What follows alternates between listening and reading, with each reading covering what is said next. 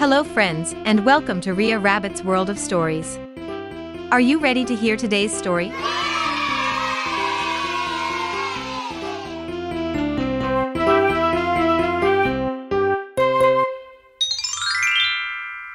Ria and the Bowl of Fruits.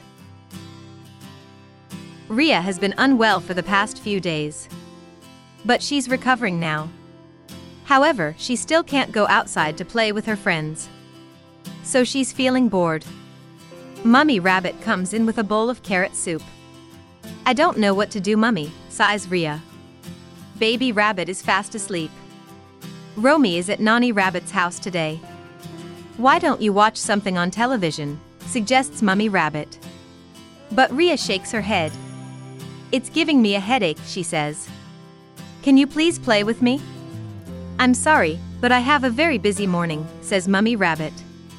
Perhaps we can do something after lunch. Ria goes to the nursery and opens the cupboard. But she can't find anything that interests her. She's about to close the cupboard when her eyes fall on her box of paints.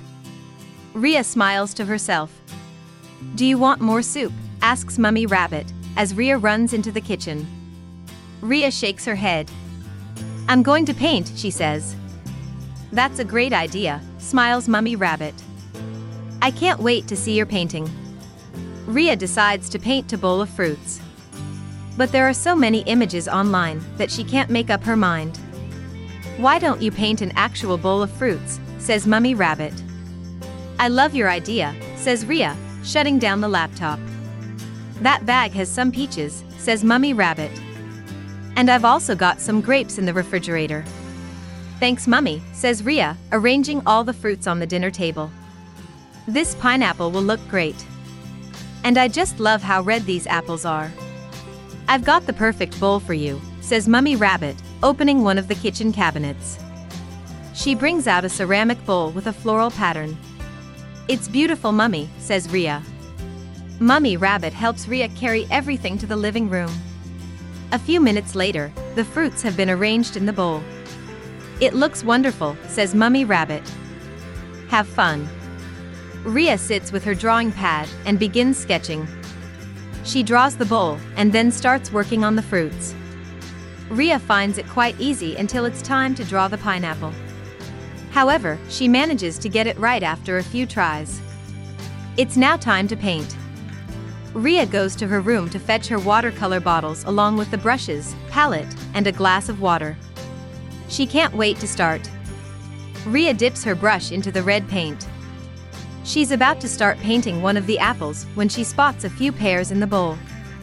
Now where in the world did those come from? Mummy, did you put some pears in the bowl? asks Ria. No, I didn't, replies Mummy Rabbit, peeping outside. That's strange, says Ria. Where did they come from? Just then, Daddy Rabbit comes into the living room. How are you feeling, Ria?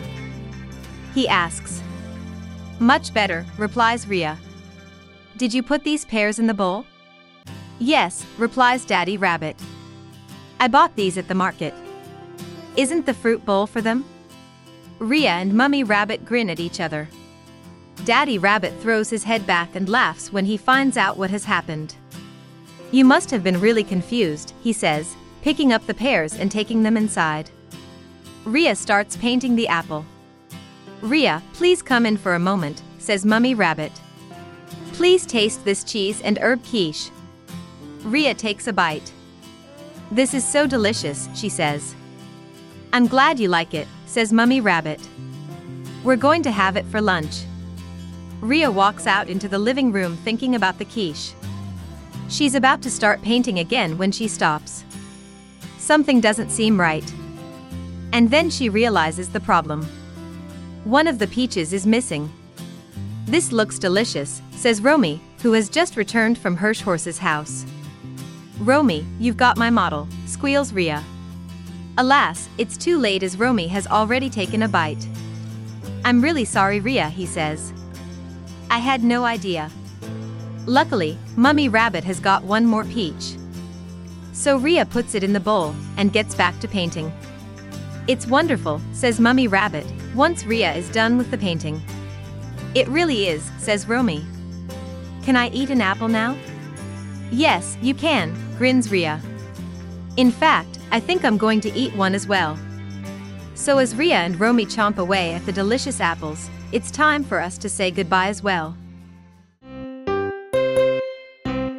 Thank you so much for listening. See you next time.